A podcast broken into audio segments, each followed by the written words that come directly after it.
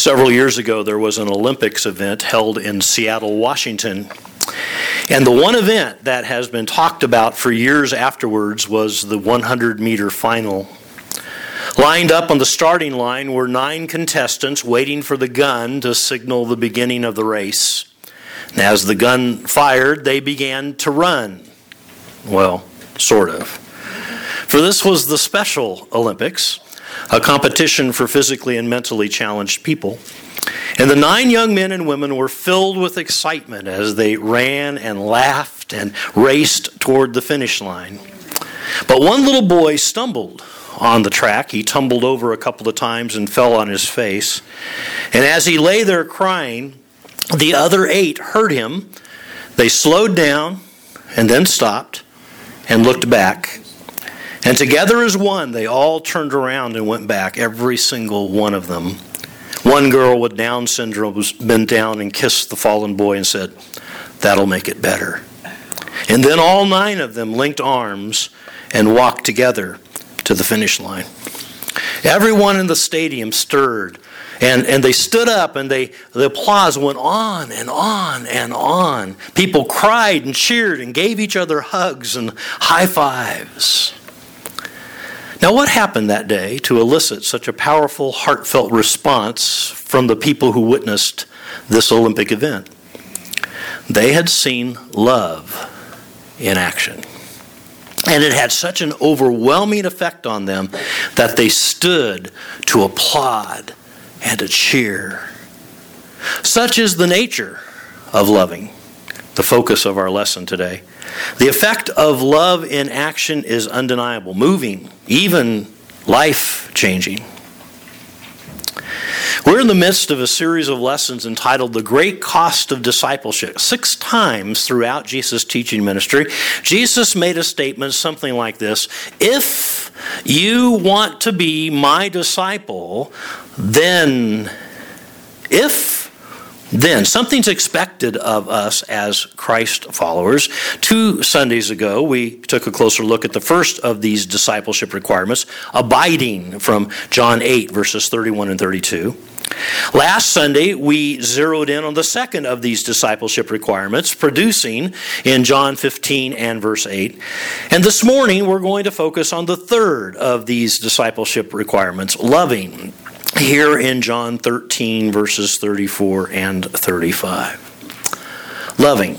Let's begin today's lesson by looking at the scripture together. Follow along, would you, in your Bible as I read today's text. John chapter 13, we're going to look at verses 34 and 35. Jesus says, A new command I give you love one another. As I have loved you, so you must love one another. By this, everyone will know that you are my disciples if you love one another. Now, notice how some other versions translate or paraphrase these same two verses. The contemporary English version I am giving you a brand new command. You must love each other, just as I have loved you. If you love each other in this way, everyone will know that you are truly my disciples. J.B. Phillips, in his living letter, says, I'm giving you a new command to love one another, just as I have demonstrated love for you, so you must demonstrate love for one another. This is how all men will know that you are my disciples, because you demonstrate such love for one another. The Living Bible I am giving a new commandment to you now. Love each other as much as I love you. Your strong love for each other will prove to the world that you are my disciples. The message Let me give you a new command love one another. In the same way I loved you, you love one another. This is how everyone will recognize that you are really my disciples when they see the love you have for each other the New Living Translation. I give you a new law to live by. You are to love each other. How is this new? Because you must love each other as I have loved you. If you love each other with my love, all men will know that you are my followers. The voice. Let's read this one out loud together. Would you read this one with me? I give you a new command love each other deeply and fully. What does that mean? Just remember the ways that I have loved you. Then demonstrate your love for others in those same ways.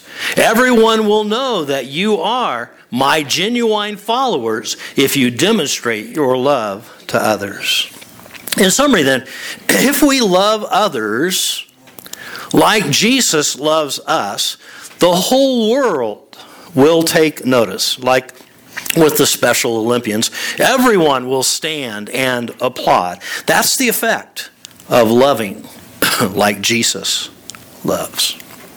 Now, there are three observations about today's text that I think merit our attention and explanation as we're looking at the scripture together. First of all, I want you to observe with me love's direction. Love's direction.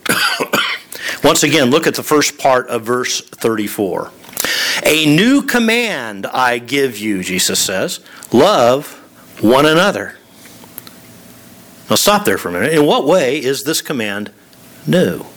I mean, isn't this just the second greatest commandment all over again? Remember, Jesus was asked in Matthew 22 and verse 36, Teacher, which is the greatest commandment in the law? And Jesus replied in verses 37 through 40, Love the Lord your God with all your heart, with all your soul, with all your mind. This is the first and greatest commandment, and the second is like it love your neighbor as yourself. All the law and the prophets hang on these two commandments.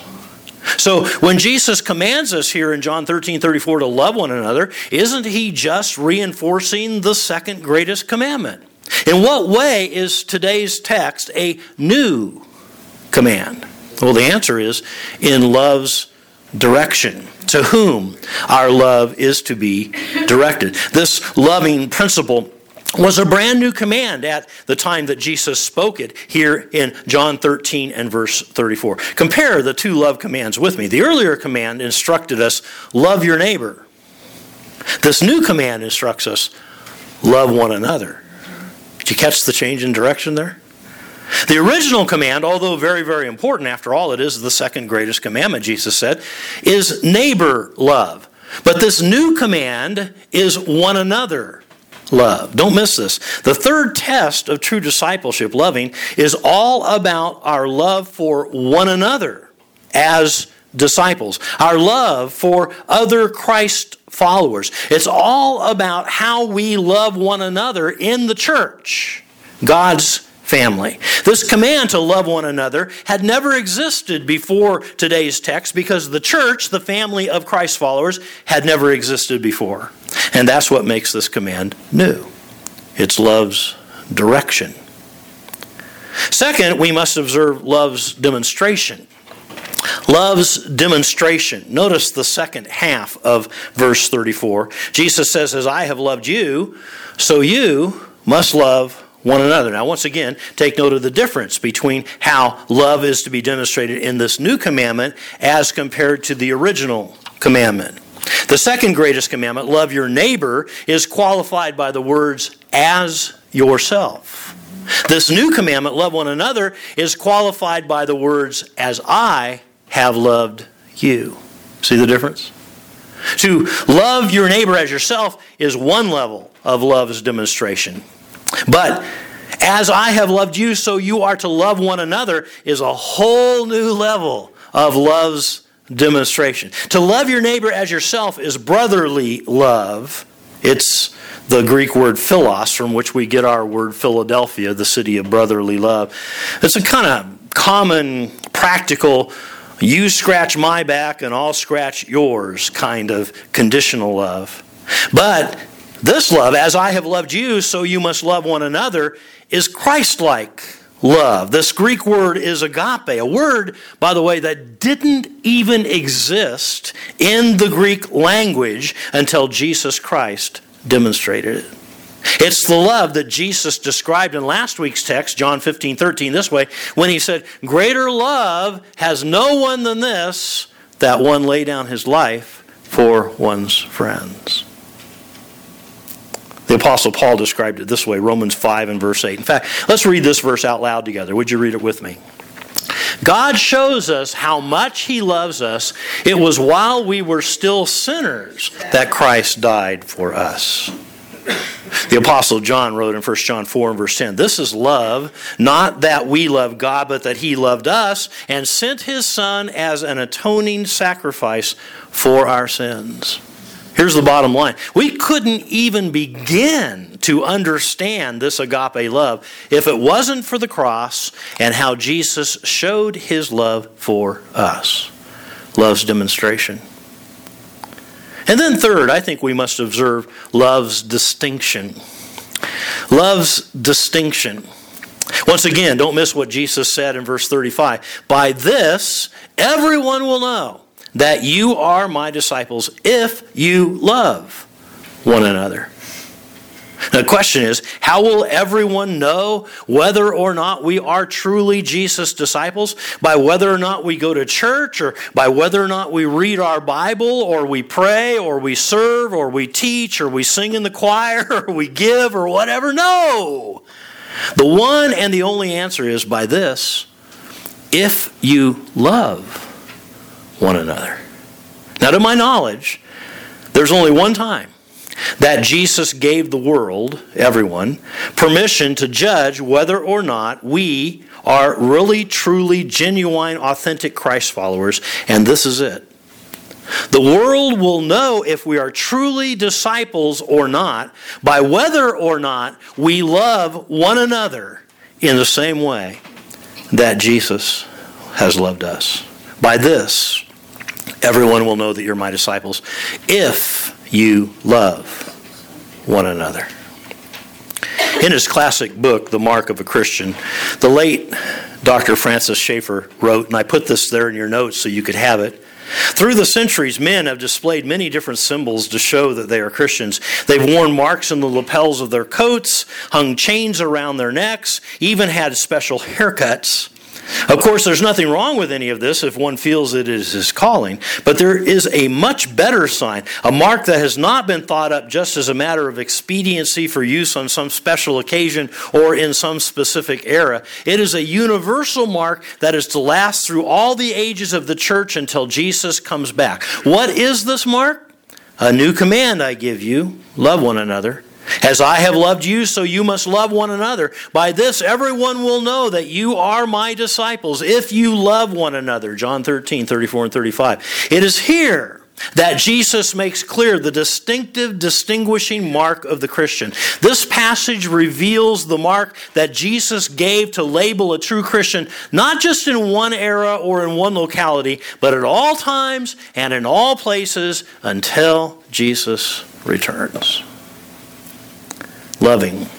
It's the one true mark by which the world has Jesus' permission to judge whether or not we are real, genuine Christ followers. By this, everyone will know that you are my disciples if you love one another. Love's distinction. Well, let's look at the scripture. Now, what lessons can we learn from our study together today?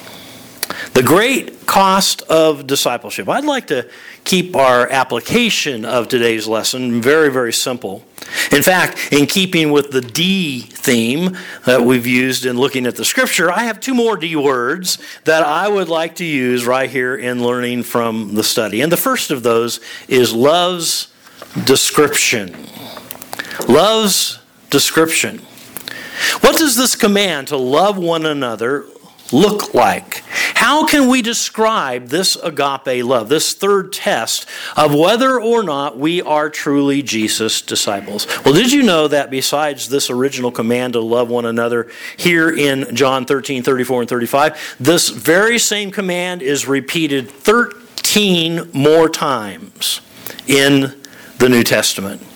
But even more significantly, I think, there are many other one another commands in the New Testament, which I believe provide us with a description of how we are to love one another. Now, I've just listed only 14 of these one another commands in your lesson notes.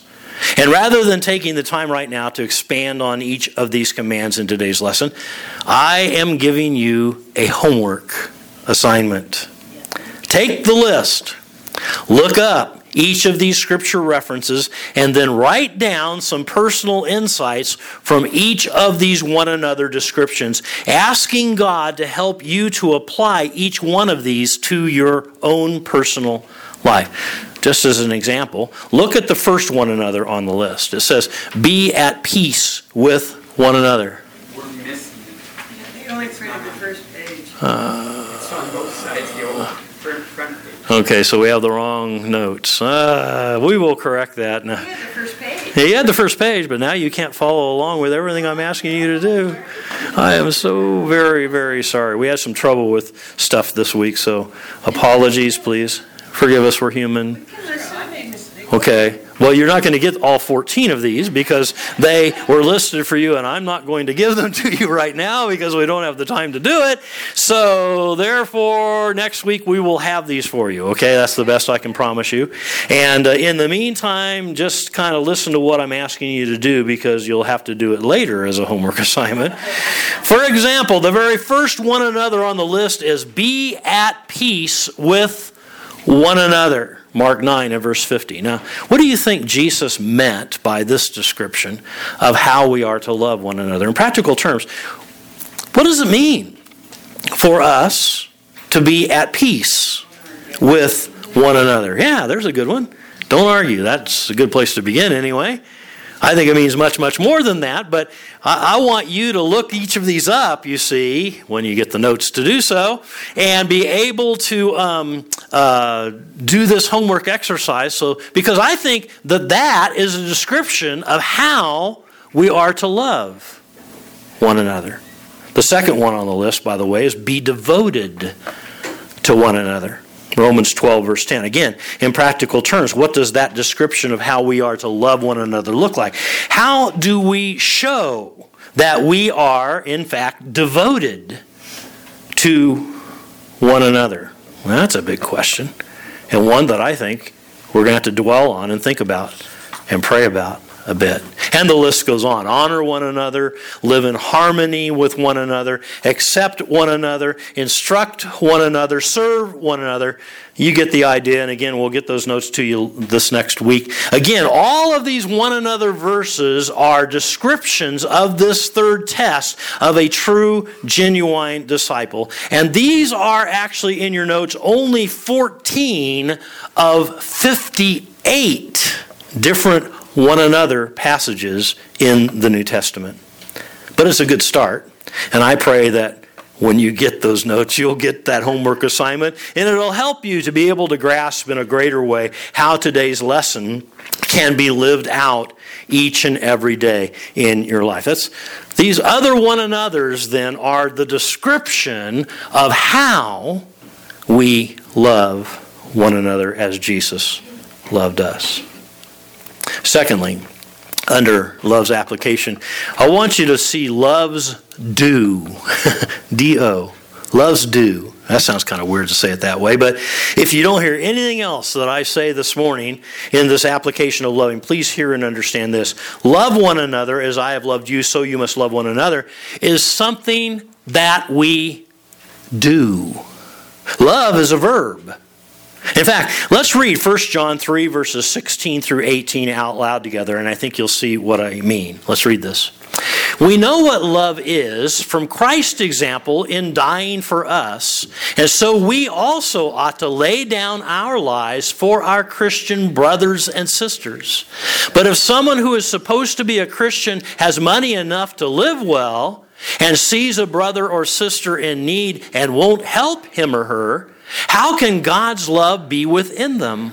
Little children, let us stop just saying we love people. Let us really love them and show it by our actions. Yeah. Love is action. The point is, love is much, much more than just words or feelings. Love is action. When you think of love, think of the word do. James 2, verses 15 and 16 puts it this way Suppose you see a brother or sister who has no food or clothing, and you say, Goodbye, have a good day, stay warm, and eat well, but you don't give that person any food or clothing. What good does that do? Don't miss that last question. What good does that do? Again, loving is something we do. Love is a verb. Love is action. Someone put it this way whoever loves much does much. You want to love one another like Jesus expects us to love one another as his disciples? Then do something. Roll up your sleeves and do something. Let me just pause here for a moment and just say part of your homework assignment today is to look for something to do.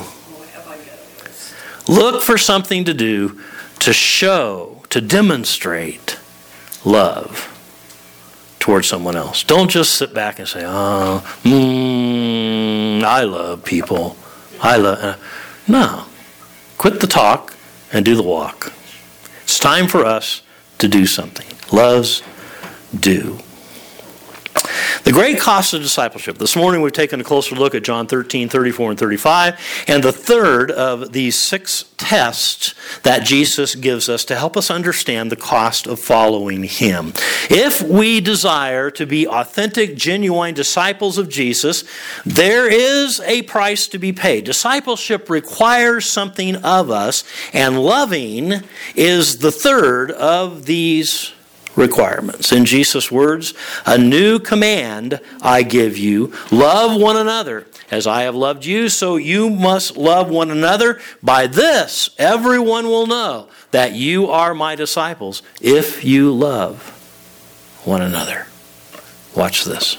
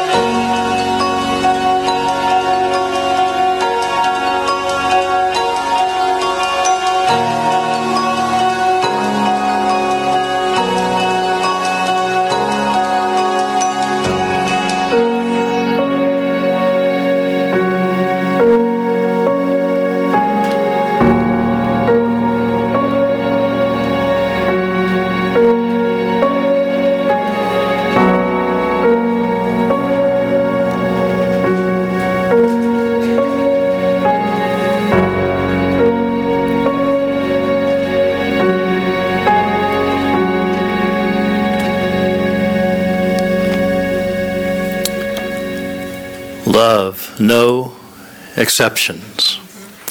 Thank you, Sharon and Sherry, for loving us enough to go and make copies of that second page so that we can have it. Now you have no excuse not to do your homework assignment, okay? Yeah, which is to look through those 14 one another's and, and just let God speak to your heart on what it looks like really to love like Jesus loves. And then and then the second part of that is to do something. I mean literally go find something to do this very day, today, this very week ahead. Find some things to do that actually demonstrate. I mean, go out of your way to sacrificially love someone else. Let's pray. Thank you, Lord, for um, this time together in your word today. This is an incredibly important part of your teaching, Jesus, to us. This is your call to discipleship. This is who we are and what we are to do. We are to demonstrate love just like you demonstrated your love for us. We are to demonstrate that love to each other. No exceptions.